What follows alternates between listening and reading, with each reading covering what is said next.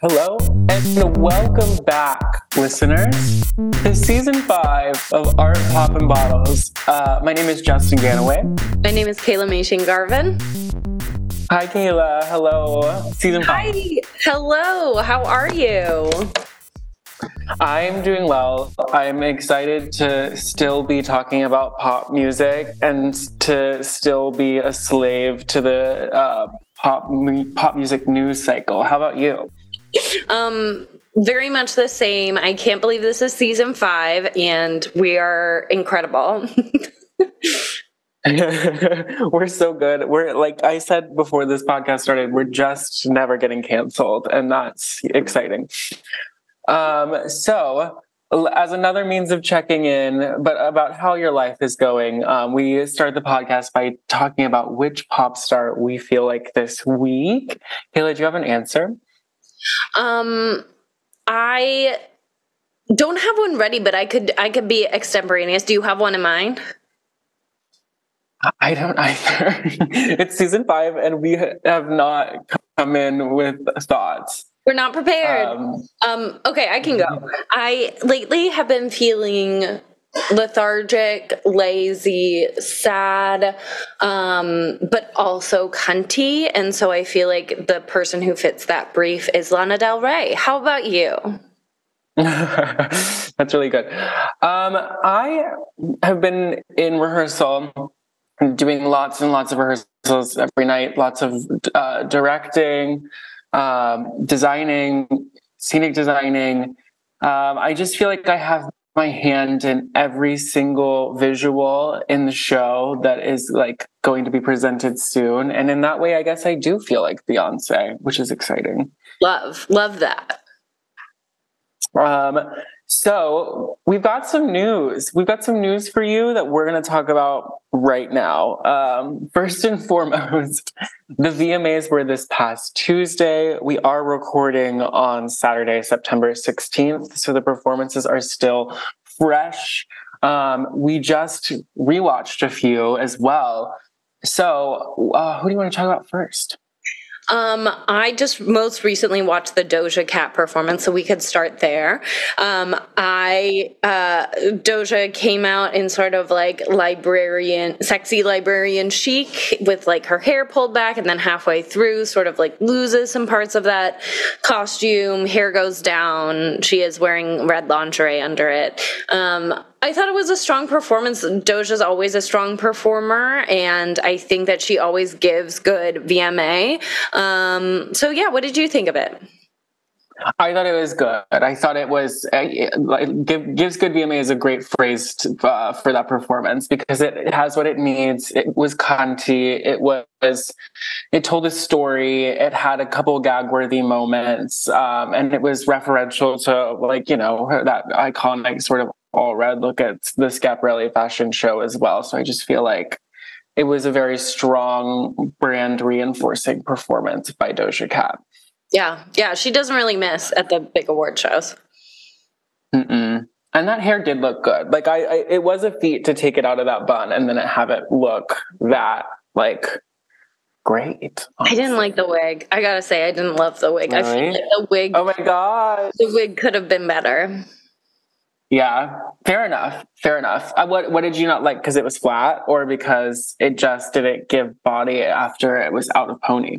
It was giving like w- like out of the bag wig for me. You know, like uh, I feel like it could have. Well, especially because I think Doja's in her bald era. Like I was actually expecting the wig to come fully off. Mm, that would have been more fun. Yeah, that's. I think that's a better way to go from sexy librarian to slutty red lingerie. You're right. We should have gone to buzz cut entirely. that's a good wig reveal. What other performances stand out to you? Um, I just watched uh, Demi Lovato's performance by your uh, request, and I'm so happy that I did because I feel like an old person now, but like some, most of these girls are not giving live vocals. And at least at least Demi Lovato is going to trot themselves out on stage and sing like they've never sung before each time. And it was a great experience. I, I loved the look. I thought she looked phenomenal um, in terms of just like the proportions the and i thought that i don't usually love a wet hair but i thought that wet hair was good what did you think yeah, totally agree. It made me I I've heard some of the re like the rock remixes of her songs and I sometimes I'm just kind of like this is you didn't do too much with this arrangement, but like hearing them live it was so fun. It was famously a moment where like Taylor was like really singing along in the audience and uh, to Heart Attack. Like she has so many bangers. Um and then I thought cool for the summer like the vocals on that were stunning even for Demi. Like it was wild. It was so good. And so um, I have gotten recommended from Caroline, who's been on the pod to talk about another um, Demi album. Uh, she said to listen to the to the album and that it's fun. So I it made me look forward to that. Whereas it I okay. would I wouldn't have listened. Yeah, we had we had both sort of bailed on Demi after the last album cycle.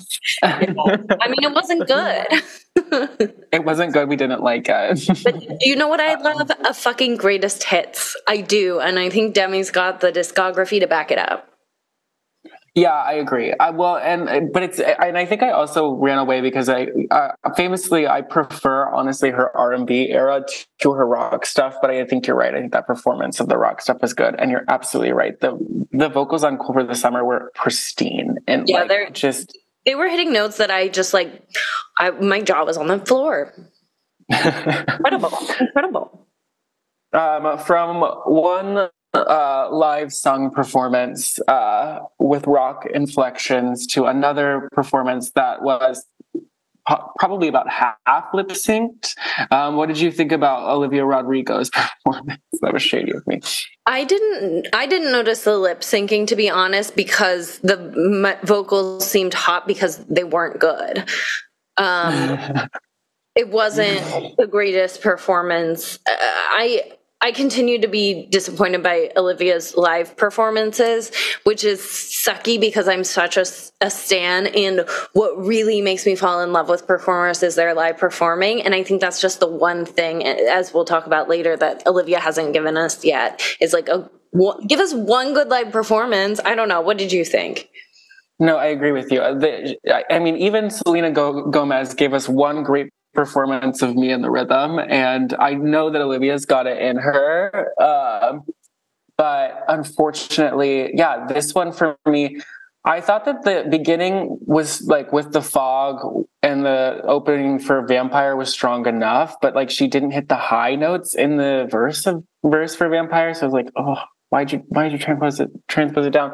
And then we did the stage breaking and then we did the choreo, the light choreo. And I'm in a place of I don't need any choreo from Olivia at all. Like it, it will not augment a performance for me. And I don't think her music needs it either, like because she's in that pop punk sphere. So why why give us a cheerleader dance? Like what was how does that make the music better? How does that make the performance better? It just seems it seems half-hearted by her and I would like to speak with her art director, honestly. Oh yeah. Um, but uh, I don't know. It sucks because you root for her. I root for her, and I and I wanted the performance to be better. But I think someone who gave great choreo and and possibly only lip synced, but maybe sung. No, she sang for parts of it. Uh, Sabrina Carpenter. Oh no, she sang. She sang live. She's she's an incredible vocalist. She's a good dancer.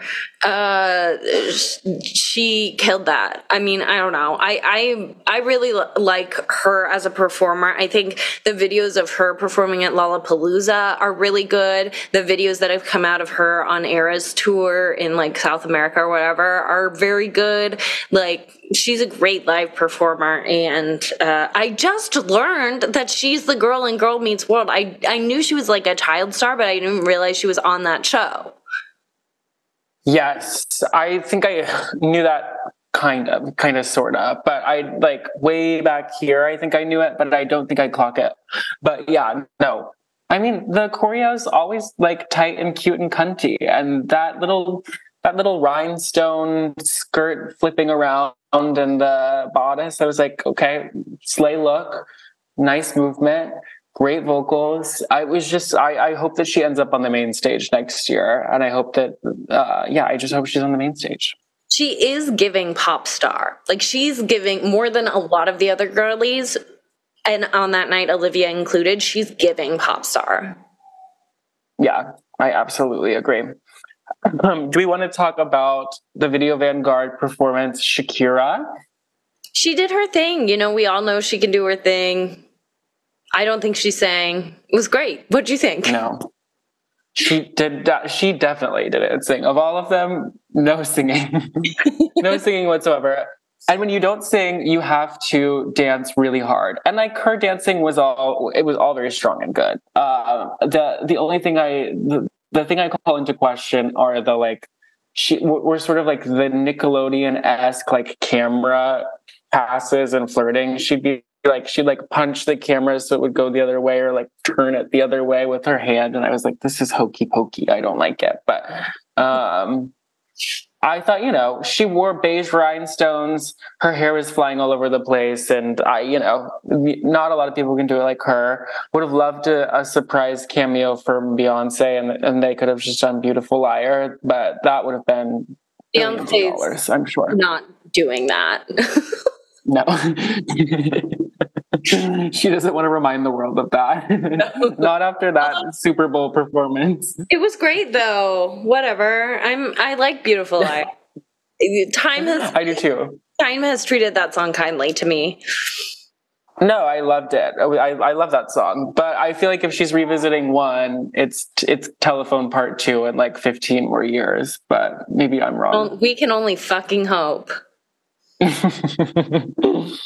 Um, okay, let's switch gears a little bit and talk about um, aliens. Um, a ufologist that has like had received funding in the past from the M- Mexican government, but is not like endorsed by the Mexican government at this point, came out with two little alien uh, carcasses. Is that the right word for that? That's what they said, I think, or they said like bodies, or I'll, I'll look it up. But yes, but like like bodies, bodies. Yeah, but they're little bodies. They're like little baby bodies. Uh, they seemed referential. Um, corpses. Oh, corpses is better, corpses. and that's that's more that's more Halloweeny too. It's more spooky. Um, what do you think, Kaela? Are, are aliens real? yes, but these are not aliens. yeah, no, it's like th- those aliens looked like little ET aliens. Like you could see the references. I feel like too. Have you been following this trial that's been, or not trial? Like, um, it's all these like depositions that are happening with the US government and aliens and stuff. Like, the aliens are fucking real, but like, that's not it. And is it just to distract us from the real aliens? Who knows? Yes. Demi Lovato, probably. Demi Lovato absolutely knows. Kesha has already visited with them. Um, so, like, I, we really we really need to be talking to our uh, our pop stars who've been cast aside by us um, about aliens. Jeremy told me something about uh, aliens have an agreement with the government, but like about global warming. But like, if we don't get our shit together by 2027, they're gonna like take over and make us stop uh, contributing to climate change. But he told me that after two espresso martinis last night, so I'm not really sure how true any of it is. I I mean, I feel like espresso martinis only increase the truth. So. You're right. It's the only thing that can like hold our focus anymore. We need an extreme upper and then a little bit of, well, a lot of bit of vodka to then just focus us, zero us in on one specific thing. um, in other news, Britney Spears has gotten a divorce after 14 months. Do you have more more you can share with us on this, Caleb? Well, okay, so they uh Sam Asghari f- filed for divorce. Britney did not say anything about it for maybe like four or five days, something like that. And the, in in the meantime, she was posting about how she was buying a horse on Instagram, um, which fucking icon. And then uh, she she finally posted about it. She said it was like um she she said that she was in like pain about it. Um the sort of newsy part of this was that um, they signed a prenup together and in which like i think he was receiving like a million a year or something as part of their marriage and in the prenup gets nothing. Like he can keep the gift she gave him, but that's about it. Um, so yeah, I don't know. As always, I just kind of wish her the best and hope it it everything is working out for the best. And I think the prenup she signed is like so great um, because we know that Kevin Federline has been sponging off that woman forever. Um, I don't know. What do you think? Yeah, I think it's, I mean, ultimately, I just think it's sad because I really want, because it seems like there's not a lot, there's not really a person in her family that she can go to that can give her that sort of unconditional love and support that she needs.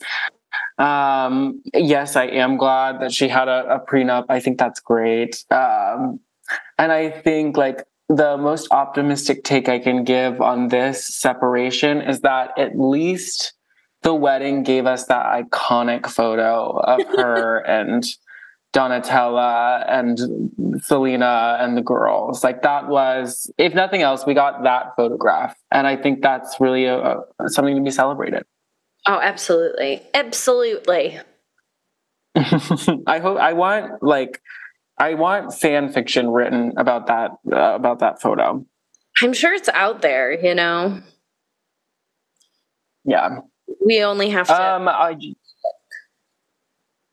yeah, it's just a Google away, truly.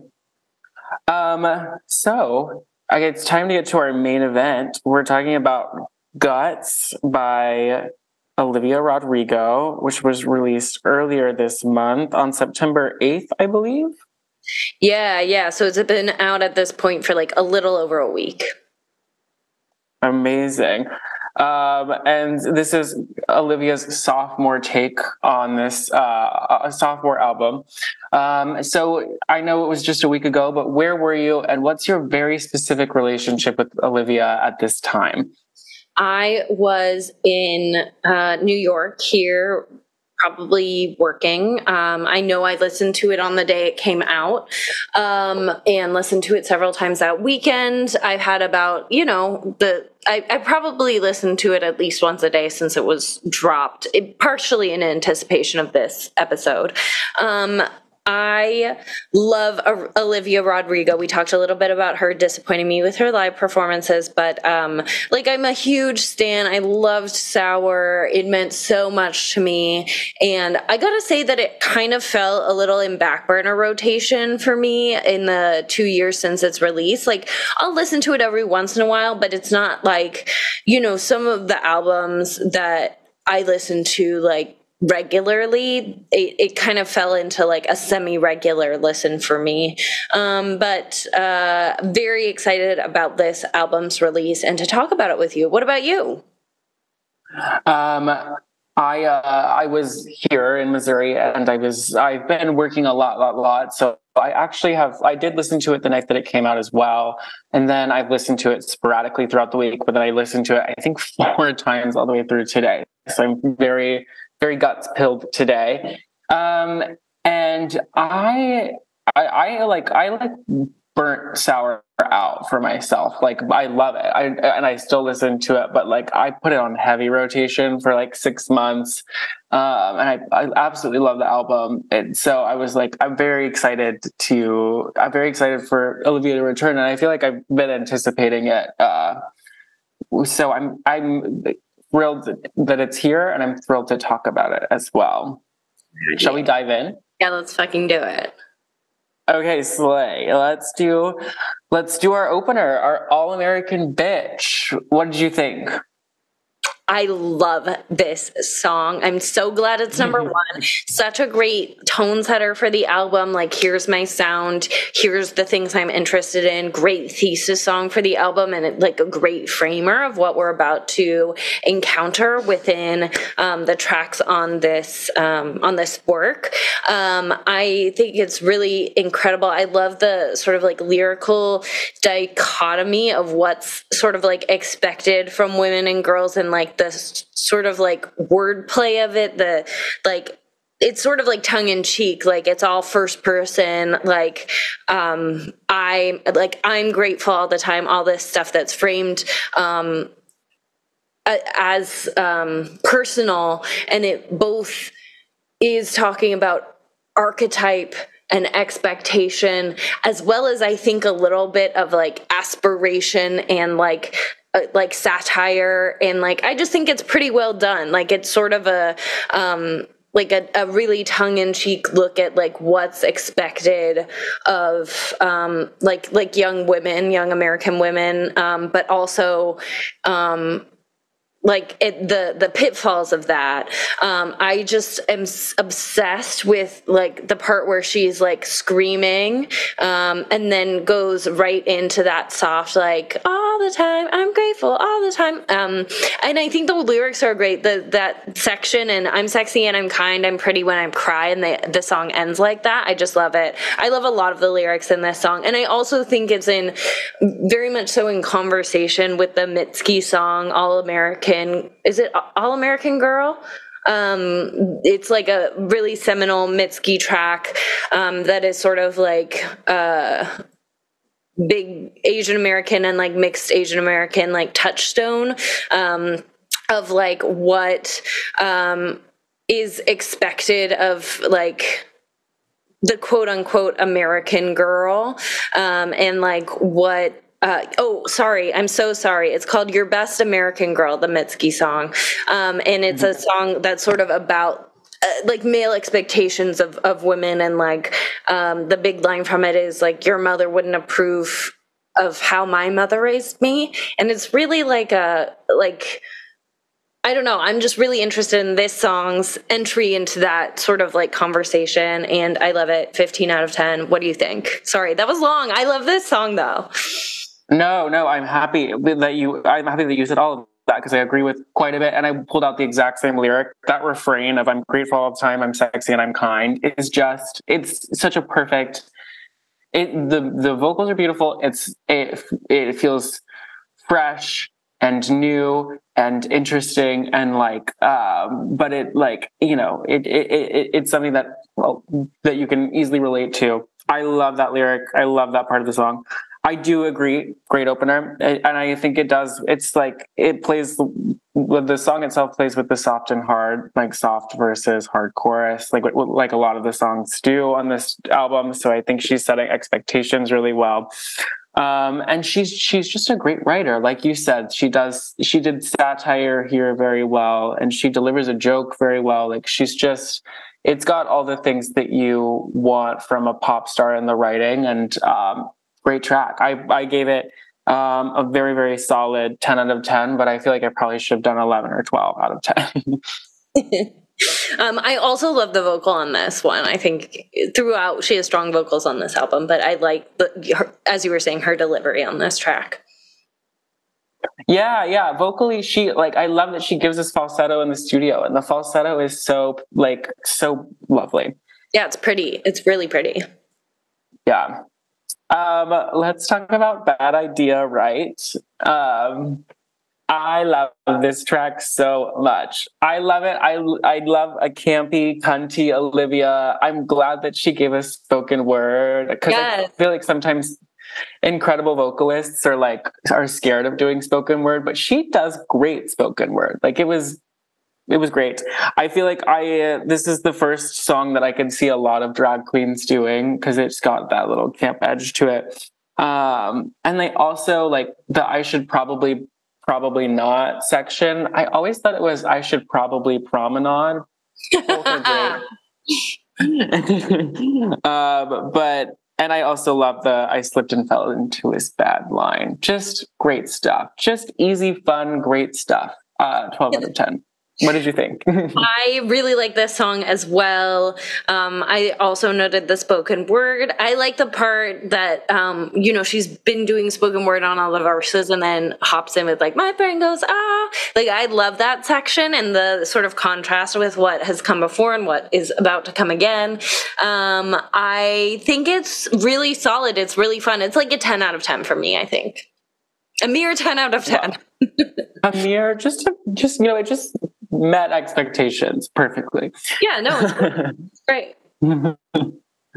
Uh, what did you think of? We've so we've talked about this track already on the pod, um, but we can talk about it in context of the album itself. So, what did you think of Vampire?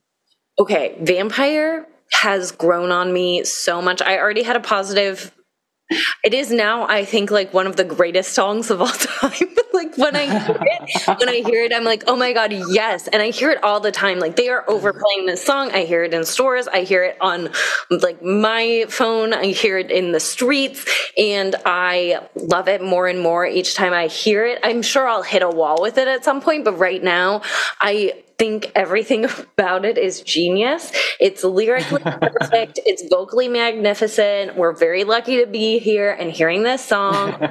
Um, I also like again we've discussed whether or not this is about Taylor Swift. I the more I listen to it, the the more I think it actually is not, but the more I wish it was because I think it's but to bring up um, some actual facts, uh, she did facts. talk about it. Facts. Um, she talked about it recently in a Ro- Rolling Stone interview where she kind of declined to comment in a way that made me th- think, like, oh, maybe there is hope here that it's actually.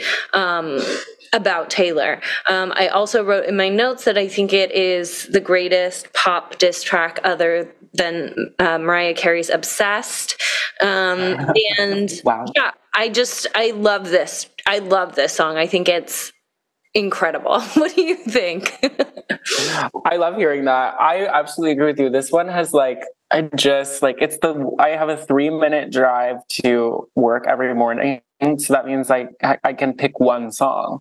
And more often than not, I'm picking Vampire, which is good. It's so fun um, to sing in the car. It's ideal car singing. Incredible car singing.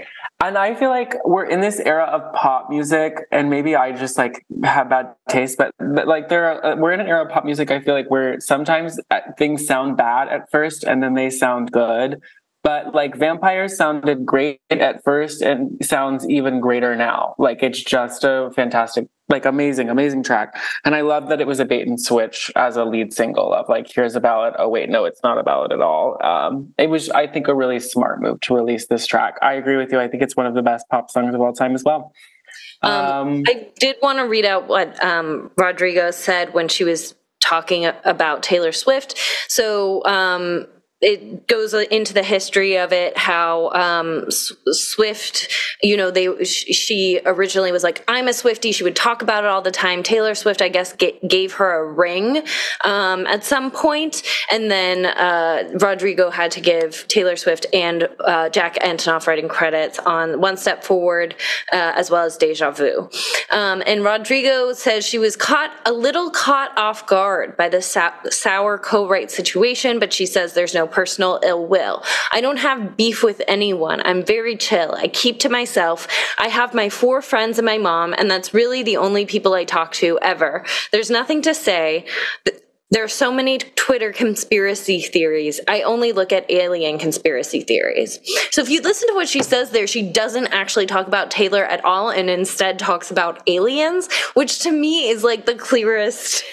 but she wasn't directly asked about vampire. So I don't know. What do you think?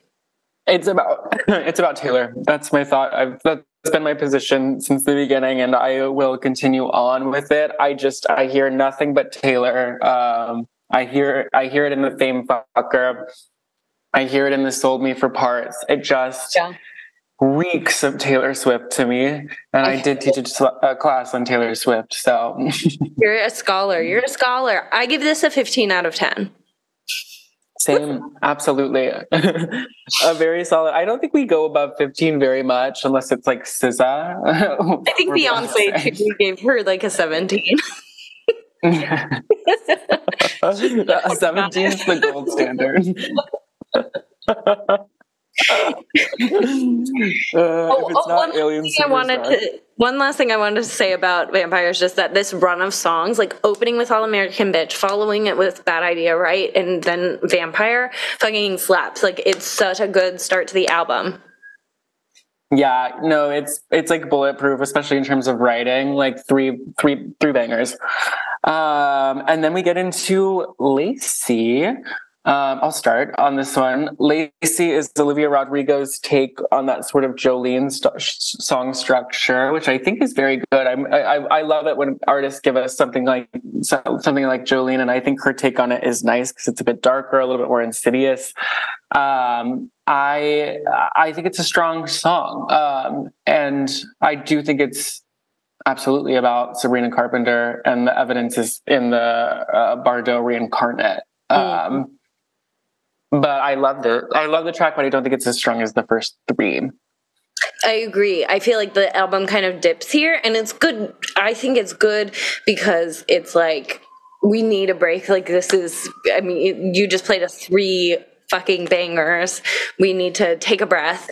Um, and uh, it's definitely not my favorite track on the album. I think it's fine, but I also my my view of this song was colored a little bit by seeing a t- tweet that said it was um, like the worst song on the album, and I disagree with that. But it framed it for me as like, oh, this might not be a great song. Um, but I don't. I don't love the song, and I don't really like love the the them well i i like the drama but the idea that they're writing songs to each other and like putting them out there i just um it's funny. Um you know that like like olivia wrote about sabrina then sabrina wrote about the situation but like also olivia and now olivia's like back at it like okay. Yeah like i don't need it past there i don't need it past one album cycle from each of them. It, right. like unless but you know what they they're so they're both so referential that i honestly think they just need to throw on like madonna uh lace looks and kiss at the next vmas like that's the only logical ah. conclusion oh i would love that honestly that would heal that would heal america um this is this is fine. This uh, it's a good song too. I like some of the lyrics. I like the vocal in it as always, and I like the production. Um, it's like a nine out of ten, maybe. I I was meaner. I gave eight point five out of ten. All right, cool. Great. Okay, let's talk um, Ballad of a Homeschooled Girl. What do you think about this one? Um, I love it. I I think this is incredible. like the, we we dip a little bit, and then at, we hit a track five that is I think, you know, I think that Olivia loves a self deprecating song, and this is the best way to have done it. It's a, quite a bit of humor to it. Um, I love the, we, you were talking about the My Brain Goes Ah, and like the way that she, like the way that she uh, transitions into the chorus on, I think it was um, Bad Idea, right? Mm-hmm. Uh, what was I right about? I don't know. But anyways, um, I like the I know, I know, I know section that that is the transition into the chorus on this one. I just think it's like the it's so good. Um, I also feel like I haven't heard the phrase social suicide in years, but I like that it's here. I like I like this sort of romantic pop punk revival niche that she has for herself. Love the nod to uh, uh, falling in love with gay men. It's great. It's just a great track.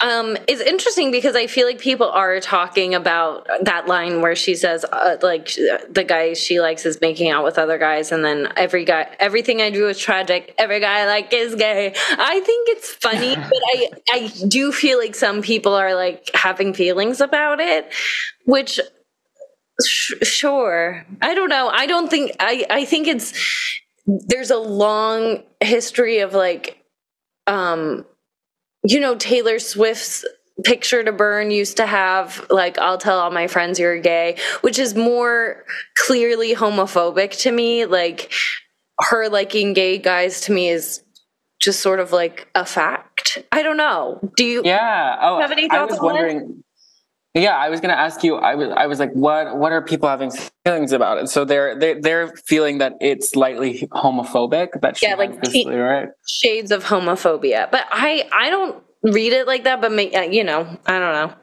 Yeah, I mean, I'm, I'm not here to tell people how to feel, but I do think that um, the phenomenon of an MT girl falling in love with a gay man is just like culture. So I, I, I don't see it as wrong uh, yeah, no, I love this song. I think it's so fun. Um, I I think she's observant. I think she's got a sharp pen, and I think this is one of the songs um, that's like both a banger, also with social commentary. Ten out of ten.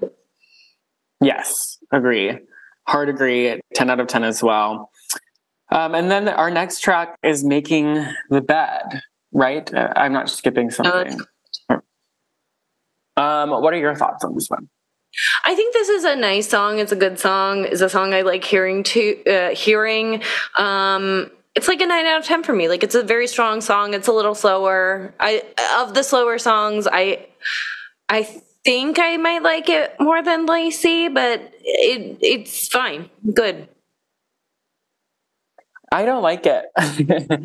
um, I, I just think, well, I mean, I don't hate it, but I just think it's kind of a snoozer compared to some of the other tracks. And I feel like it's uh, it's different thematically from Ballad of a Homeschooled Girl, but it also is sort of like a you know a song about herself and what she feels she's doing wrong. It's certainly more sincere than Ballad of the Homeschooled Girl, obviously, but and I think that's why I find it boring because there's not a lot in it that feels new about her. Um, I I would have probably cut it from that album, but I do like the insight where she tells us about um, uh, they the lyric they tell me they love me like I'm some tourist attraction. Like I, I am interested in what her relationship with fame is, as I'm interested in that by uh, in all of our pop stars, and I feel like I learned a little bit about her there. But I give it a seven out of ten. Oh, I give it a nine out of ten. That's like, our biggest fine. disparity thus far. um, great, love it. Love. Let's talk about uh, logical. This is yeah, go for it. Like, yeah, this is like it's sort of the when pigs fly uh, thing, uh, but you know, like two plus two equals five, and I'm the love of your life, blah blah blah. Like the sort of like things that would never happen are happening, um, and I don't know. I don't. I also don't like this track. um, I think that you shouldn't do a. You shouldn't demonstrate addition in a song, especially if Beyonce's already done it, um, and it's not as good. this just did. Don't add. I'm gonna thoughts on that. I like it when people add in songs. It's never bad. I like it when people spell in songs. I like it when people name the days of the week in songs. Absolutely. it, it doesn't bother me. And I think it's good. It's it was one that when I was preparing for this episode, I kept being like, what is this song? Like, I couldn't remember it. And then I started remembering it because I couldn't remember it. And it's really grown up. I think it's going to be one that I, um, like, this might be getting ahead of myself a little bit, but I do think this is an album that I will listen to in its entirety again outside of the context of making this podcast. And I think that I'm going to like listening to Making the Bed and Logical in context of the whole albums, but I'm not going to be like rushing to put them on myself. I think this is like an eight. Yeah, yeah, I agree with you. I, I, I gave it. what did I give it? Oh, I did give it a seven. Um, but I agree with you. I, it's not a song that I want to miss in the context of the album itself. Yeah, and she sounds good. Uh, she sounds good. It's a very um, sour track. Like the melodies and some of the lyrics are are um, guts. I think what's exciting about guts is it has a very particular sound, and this actually doesn't quite like it sounds like her last era. Mm-hmm. Um, I I do get a little grumpy towards the end of this album, so I'm interested in. I think we're gonna fight a little more towards the end of this Yay. album. Um, let's talk, but I but I'm not grumpy on this track, obviously. Next up is Get Him Back. What did you think of Get Him Back? I think it's fun. I like the again she's giving us basic but elevated like the the chorus having a double entendre of like she wants to get him back as a romantic partner but she also wants revenge. Like i think that's really clever. Um i like the bridge i love the bridge on this one. Um when she sings i i want to kiss his face with an uppercut. I want to meet his mom and tell her her son sucks. Like i love that love. line. Um and i think I don't know. I think it's a it's a fun track. I like the you know like the group singing and the chorus. Um, it's not. I I don't think it's my favorite, but I'm definitely gonna like having this song played on the radio. Like I'm gonna like it when it comes on at a bar or a club or whatever. What do you think? Um, I agree with a lot of what you said. I wrote down the exact same lyric. We've been writing down the same lyrics for every song, which is great. I feel that makes me feel good. That makes me feel like I could have been a writer. Uh, in that vein, I uh, I think that she is every English teacher's wet dream. Like you were saying with the double entendre, she takes these writing devices and just does them so well that it's like I would have given that an A plus plus, obviously. um, as a liberal arts grader, um, I Love that she makes fun of uh, the man's height in the first verse because it never gets old. Making fun of men's height, uh, one it just it just ages well. It's just good. It's fun and it's good, and they deserve it. Um, wrote down the same lyric, but yeah, there are jokes. It's upbeat. I'm having fun. I gave it. I, I did write nine out of ten. I guess. I think I, I could. I could do ten out of ten. I think I agree with you. nine. Nine out of ten. We, we've decided, Olivia, here's your 90%. um, okay. And now we've got Love is Embarrassing.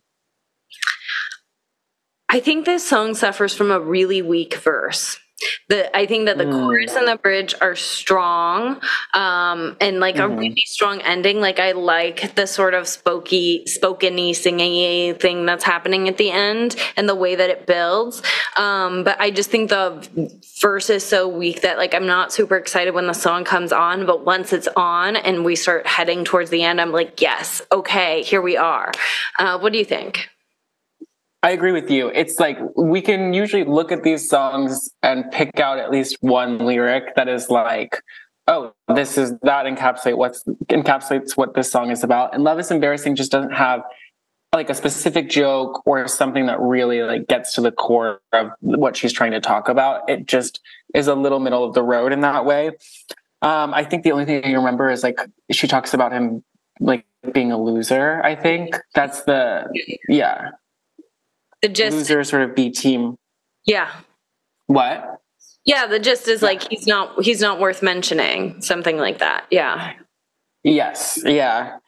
Um, and it, I mean, there's like some 80s references, I think, in the instrumentals, which are good. Um, but I gave it, I gave it an 8.5 out of 10. I wrote, it's not a skip, but it's not a slay or a slap. 8.5 out of 10. Literally exactly what I wrote. Not the words, but the 8.5 out of 10. And I agree with the not slag. Um, great. Um, let's talk about the grudge. I okay. can go first on this. Go for it. Go for it. Um, I love this one. I think this is her best sort of like pure ballad for me. For me, it's the best pure ballad on the album. Like I, because Vampire, I don't consider to be a like a pure ballad. So this like is slow start to finish, and I I'm obsessed with it. I love it when she gets into her belty soprano, and I think this is like some of the highest she goes on the album. Um, and I love that we're getting a, a, very musical theater delivery. It sounds like a track from the Mean Girls cast album, but like in a good way. And I like, and I know that this is the one that I'm going to go back to and I'm going to sing um, in the car. I uh, as well. So I like it. I would say like nine point five out of ten. Wow. I'm going to have to listen to it again because every time I hear it, I'm like, this is fine. Like, I think this one doesn't stick with me. Like, there's a really strong vocal, as per usual, but like when I try, I've similarly to logical i've listened to this one on purpose to be like what does this sound like and i still and right now i can't recall it but i can recall logical so it for me i read this one a 7 out of 10 so i'm gonna have to listen to it again maybe it'll grow on me Am I or am I like, uh, but I, I mean, again, kind of like with Love is Embarrassing, I can't tell you a specific lyric from it, but I just know that I liked the vocal so much that I just kind of it is wrote hard for it. Yeah. Sounds pretty. Uh, it's pretty. Did you give a numerical rating? You gave seven out of 10, yeah. and I gave nine out of 10. Yeah, 0.5. 9.5. um, let's talk pretty isn't pretty. Well, guess what? Pretty hurts. I think this is a fine song about that. Like we get a lot of this, I think, and I I think this is like a fairly nuanced take. I think it's like fairly well written. I re- think there's a really strong hook and a like the guitar I really like. Um, I think this song is really memorable. Um, I wrote in my notes pers- like a lot of it lyrically is about like I felt ugly so I went to buy makeup. But uh, personally, I wish it was more about plastic surgery because that actually is what what I see all her peers doing. It's not makeup. It it is medical procedures and I would just be more interested if at this point in 2023 the conversation is about like cosmetic procedures rather than just like like makeup. Makeup's fun. Like makeup is a artistic expression and so I guess is plastic surgery but like in a different in a different way and like there's different pressures around it and like when you look at when you look at and and recently i mean i think did you watch the um ariana grande vogue get ready with me? Or no but i want to. She was it amazing. well i i haven't watched the whole thing but i have watched the part where she talks about her filler and she starts crying. And she says like for so long like um, beauty to me was about like hiding myself. And now she says she's not getting any filler, not getting anything done because she wants to age naturally now. Cause for a while she was just like doing too much. And it was really interesting. It was like, uh, yeah, I mean, I've never heard her talk about that stuff before, and she was very candid about it. Um, but anyway, when you look at Ariana Grande, when you look at Sabrina Carpenter, when you look at like some of these other girlies, like they've had work done, you know, and like that's the new pop girl standard. And I'm just interested in that conversation. I'm sure that's not what Olivia wants to talk about because she didn't. Um, so anyway, I do like this song. I think it's a nine out of ten. What do you think?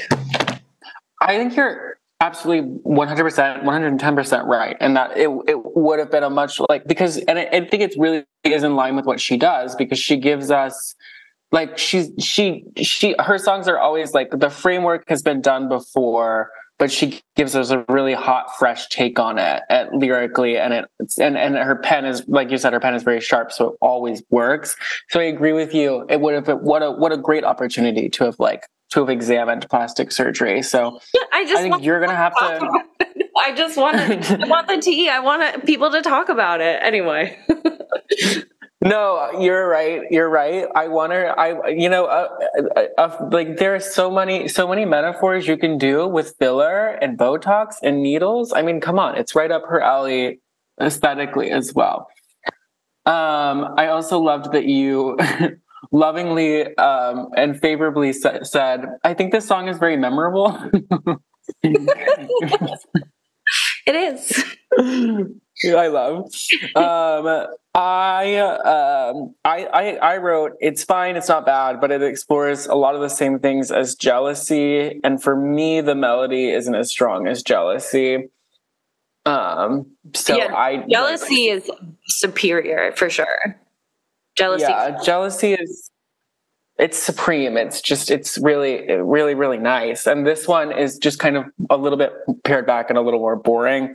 And like, don't get me wrong. Uh, like, of course, there are artists that revisit the same themes over and over again in their work, but um, it just it's not as good as jealousy. So I gave it an eight out of ten. Okay, cool. I gave it a nine. Mm. Um, Teenage Dream it's the last one. We're on the last well, track. We all know what we're gonna say, right? Yeah, we know. She is. She's done it twice now, where she's named a song, albeit in both cases, I think a pretty good song, a very other iconic title. Um, you know, the other one being, I, I, wrote down Queen of having a very strong song that is the second best of its title, See Deja Vu. Um, I think, I think she talked about this in the Rolling Stone uh, interview. I think she talked about actually making friends with Katy Perry when she was writing Teenage Dream because she wanted to call it Teenage Dream. And so I think she reached out. Um, let's see. Okay. Katy Perry tells Rolling Stone that she offered to mentor Rodrigo the first time uh, they met. She said, I know exactly what these pop girlies are going through. Pop girlies, not girly pops. And when I was growing up, no one really did that for me. Um, and then Lady Gaga said the same thing about Billie Eilish, just so we all know. Katy Perry then commented to Rolling Stone about Teenage Dream and said, "It's nice to hear it see it resonating through um, through the ears to different age groups. Rolling Stone needs a copy editor. She's a craftswoman. She's writing about all of our inner thoughts, outward things that we would never say. Um, I think this is a pretty strong song, despite its like title similarities. Um, I think it's a great ending for the album. It it sort of does smack a little bit to me of Billie Eilish in the way that it's talking about fame, is talking about what's ex- expected from teen girls. Um, and I think it's another really great bridge. I like the op- octaves and like the theatrical build of the. They all say that it gets better, it gets better, and then it ends with like, "But what if I don't?" Um, I think this one's pretty good. What do you think? Yeah, I mean, I have to say two things before I can even get to the meat of the song itself, which is echoing your thing about it being the second best song called Teenage Dream. But like, but I want to go even further and say, why not just cover Teenage Dream? Like, it would have been so cunty to like cover Teenage Dream and like do write like one more verse or something, because that would have been the bitchiest thing you could have done to Taylor Swift. First of all. Ah! So funny. I so I, I like I don't know why she didn't contact me, but I would have told her to do that. I love um, the idea. Oh my god. and then I then I speaking of Taylor, I do have to say like this song I I think is in conversation with the bonus track Nothing New that Taylor f- featured Phoebe on. Like I think a lot of the same themes are visited, but I mean I think it, you know both stars were going through those things. So of course they should both write about them. But it does, I think it bears mentioning that it's in conversation with that track. Mm. Um, but I uh, but I like it. I do think that the song is is very good. I do think the the the lyric that you mentioned was the best lyric um, on it, and it's a i think it's a good closer for someone who is who in this very specific part of their life examining fame and being 19 and being uh, a lyrical genius. So uh, and it works on this like pop punk album teenage pop punk album. Absolutely. So i gave it i think a 9 out of 10 what did you give it? I don't have a score written down. Energetically 9 out of 10 yeah. Yeah cover cover Katy Perry. Um, cover Katy do Olivia. just do a VMA's performance, much like the Demi Lovato, Alanis Morissette performance, and just run around the stage singing "Teenage Dream." Oh, amazing! I I love that. um, so we should we should name our favorite tracks. We, we do favorite tracks and then we give a rating. Yeah, yes, okay. I remember our format. um, what are your favorite tracks? All American Bitch, Vampire. Then we got a number of 10 out of 10s. I think it's probably Ballad of a Homeschooled Girl. Or Bad Idea. No, I think it's Ballad of a Homeschooled Girl. I think that one hits a little harder. Um, yep, that's my answer, and I'm sticking to it. What about you? I will agree with two out of three. I uh, All American Bitch, vampire. For me, it's a bad idea, right? Just because I like to. Um, I like to say I slipped and fell into his bed. It's just so fun. yeah. Um, what, what's your rating? I. Oh wait, sorry. Oh. We rate on a boxed wine system, and um, that wine system being that Bota is the best, Black Box is middle, and Franzia is the worst. But you can go off the rails. You can use other substances, other beverages, other cocktails, whatever you think. Sorry to interrupt you. What's your rating? No, I was just thinking it through because I too, it's been a while since we rated an album. Um, it's interesting because I feel like this album is like a um th- this is not great.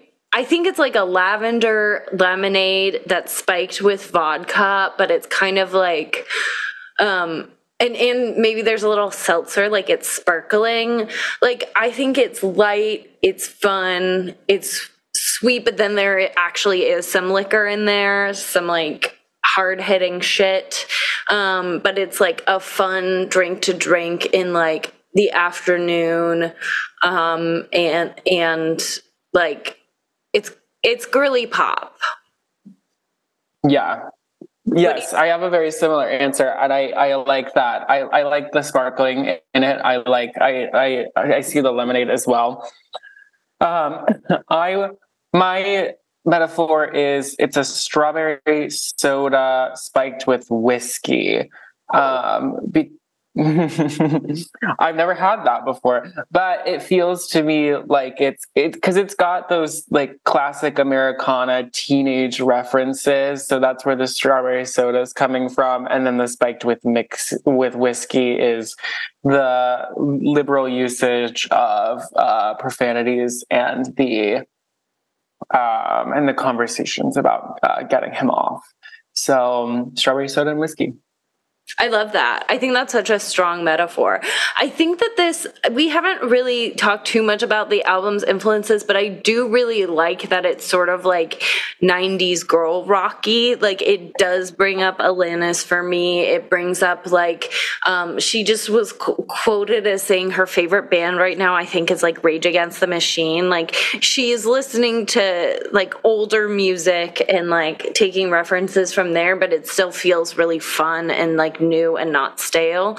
Um, but yeah, I like that part. I like that the whiskey in, in your drink sort of like gets at that a little bit.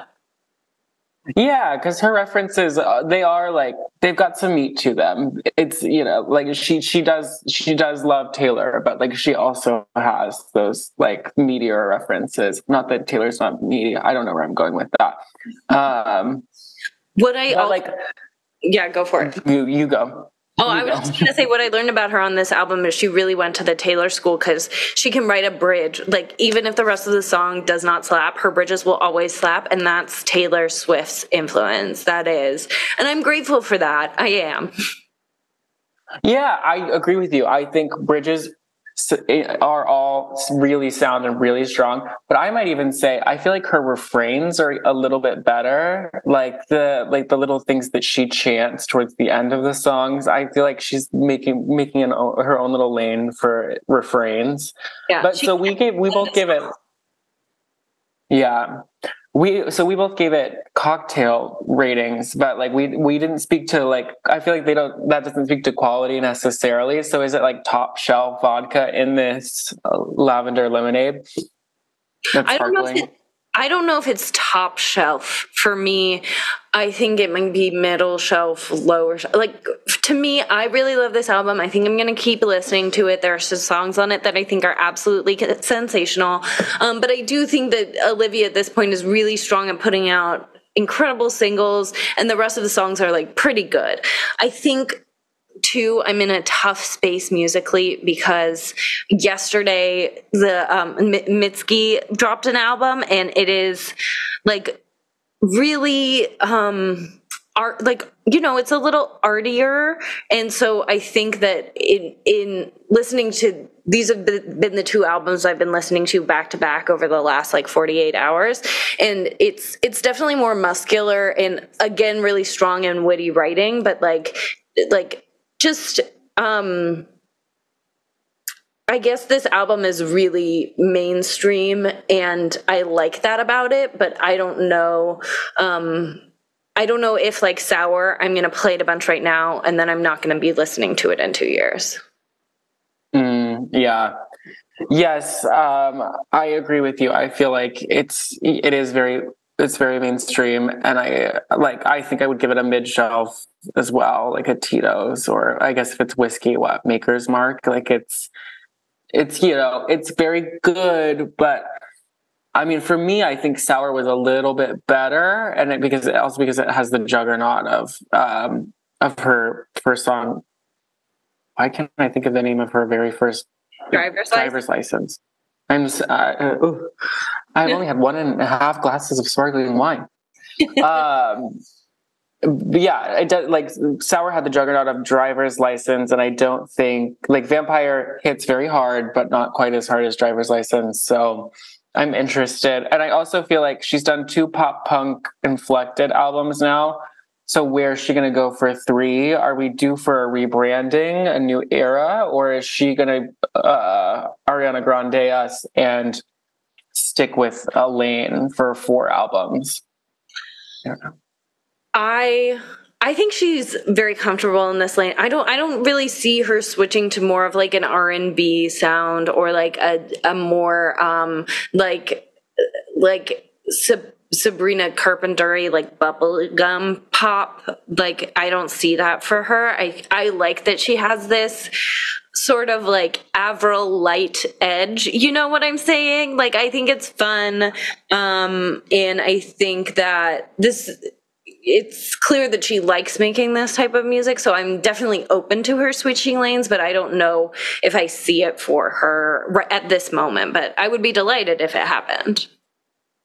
Yeah, yeah. I, I feel like I agree. I think it's I think she's pretty sound here. And Avril Light is the perfect Avril Crystal Light, Olivia Rodrigo. um, do we have a game? We sure do have a game. my gosh, one of the producers told me to slow down whilst recording, so I tried to vamp um, for a little bit, but it seems like you're ready. Um, well, I'm glad that you tried to vamp because that's very on theme. Today's game is called Bloodsucker or Fame Fucker. Guess the famous vampire. I'm obsessed. I love vampires. Let's go. Great, so, yes. in this game, I will give you a fact, description, something about a famous vampire, and then I will give you three options of who this vampire is, and you have to guess which one is correct. Oh my uh, gosh. If you get it wrong, the other person can steal for half a point. All right. Ooh. All right. So first up, Kaela. Yes. This vampire is a spinoff of a British cartoon, Danger Mouse. Is it Count Quackula, Count Duckula, or Sesame Street's Count Von Count? Wait, can you read the first part again? yes, this is way harder than I thought it was going to be.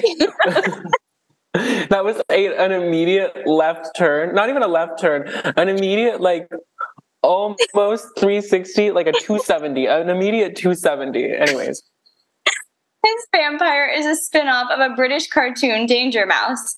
Is it Count Quackula, Count Duckula, or Sesame Street's Count Von Count? Count Count Count Dracula. That is so right. Good job. Thank you. I that, that actually had to be the answer because it was the weirdest one. Is that what you picked or no? No, because Duckula sounds more like Dracula than Quackula. That's Count, Count Quackula is another um, duck themed vampire, so don't worry. Wow. He's real too. I was worried. Um, Justin, This vampire adopts a dying orphan and then turns her into a vampire. Is it Lestat de Lioncourt, Orion the Origin, or Sylvia de Solemn? Um, uh, C, Sylvia de Solemn. Solemn? That is Salome. incorrect. Dang. Kaela, would you like to steal for half a point? Yeah, that's Lestat. Yeah, it is. Good job. From the famed movie slash book Interview with a Vampire. Yeah, because the child's Kirsten Dunst. I think. Yeah. yeah, Ah. yeah. Uh, yeah, yeah. And he's um Tom Cruise. Yes. Yeah. Yeah. Weirdly, he is Tom Cruise. Brad Pitt's there somewhere, right? He's he's in that. Yeah. Famous guy. All right, Kaela, you're up. This vampire shares his name with his weapon of choice. Is it blade, mace, or axe? Blade. That is correct. Good job. Thank you. Wow. I, right, I thought it was Mace. Axe. Preston, your vamp- vampiric question is This vampire bathed in the blood of young girls to retain youth. Kathy Bates. What? Sorry. What? Kathy Bates, uh, American Horror Story. Close. Um, was it Duchess Emily Cornwall, Amelia the Tall, or Countess Elizabeth Bathory? okay. This. So we got Countess, we got Duchess, and then what was the other one? Amelia the Tall. Amelia the Tall. Slay. Slay boots. Um, I'm gonna go with the with the with the Countess. That is correct. That is yes. Elizabeth Bathory bathed in the blood of young girls. All right, Kaela. This vampire threw himself into Mount Vesu- Vesuvius after writing an account of his origin to a priest. Was this Presley the vampire, Varney the vampire, or Blarney the vampire?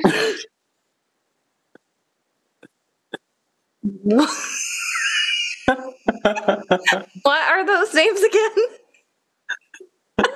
Um, that would be that would be uh, Presley the vampire, Varney the vampire, or Blarney the vampire. it's so funny. Um, is it Varn? It is Varney the vampire. Oh my gosh. Vampire Queen. Vampires. Okay, Justin. This vampire is based on the myth that vampires can be deterred by throwing a bunch of mustard seeds outside of a door.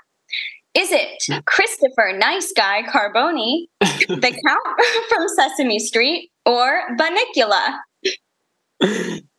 Okay, we've got Bunnicula the Count from Sesame Street. And the first one? The first one was uh, Christopher Nice Guy Carboni. Oh my god. I wanted to be the first one, but I just I just know you made that up. So I'm going to go I'm gonna go with C again, the third one. which was Bunnicula. That is incorrect. Kaela, would you like to steal? Uh, your options, Yeah, tell me now. your options are, are Christopher Nice Guy Carboni and the Count from Sesame Street. I don't think I have an option. I think I have to say it's Christopher Nice Guy Carboni. Um, unfortunately, it is the Count from Sesame Street. That's what I thought. Um, but, uh, because because he has to count all the seeds. That's the thing. You throw all the seeds there, and then he's got to count them all. I've never seen this show. But well, it's not in the show. That's just the vampire myth. if you know the Sesame Street lore, I've Uh, never seen Sesame Street. um, but I will I will share I will share that Christopher Nice Guy Carboni is a vampire that we got from the Wikipedia list of vampires. I don't know where he's from, but he is a vampire. But you did make up Bunnicula. No, Bunnicula is real. Bunnicula is a rabbit vampire. that is like yeah, it's a it's a it's a seminal young adult text.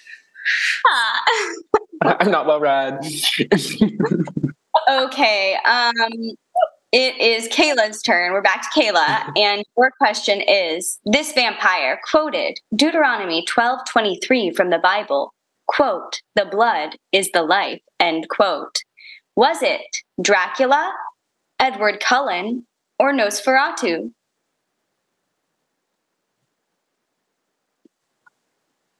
That's tough.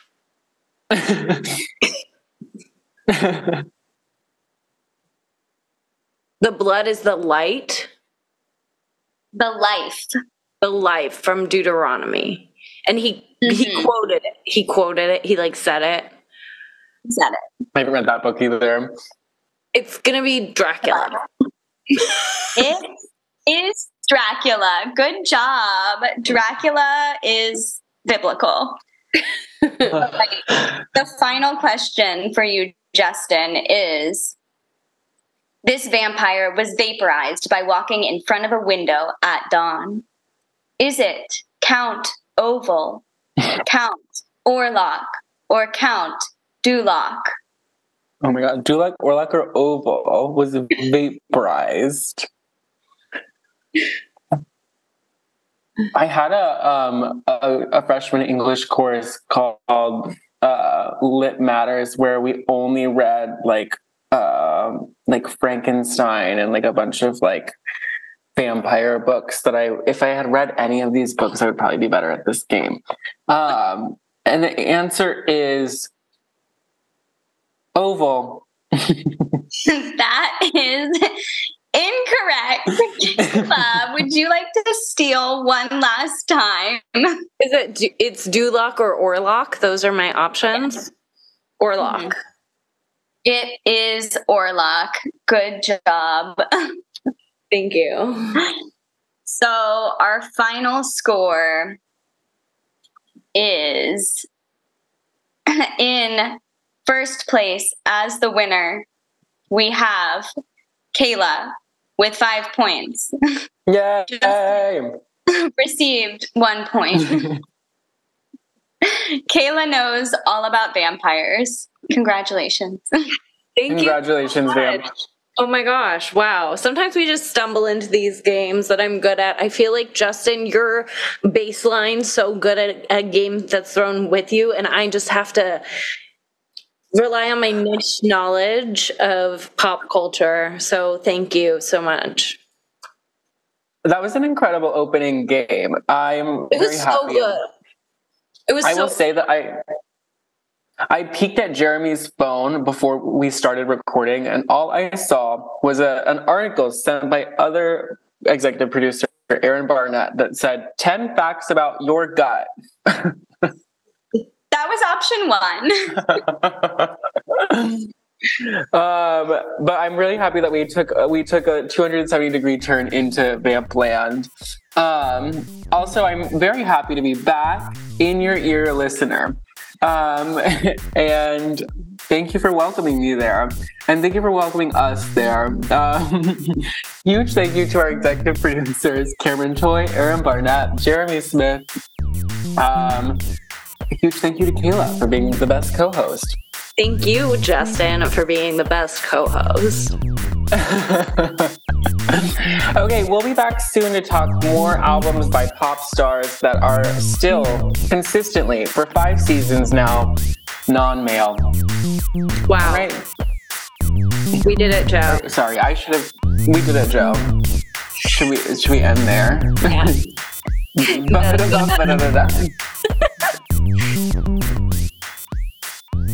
Mm-hmm.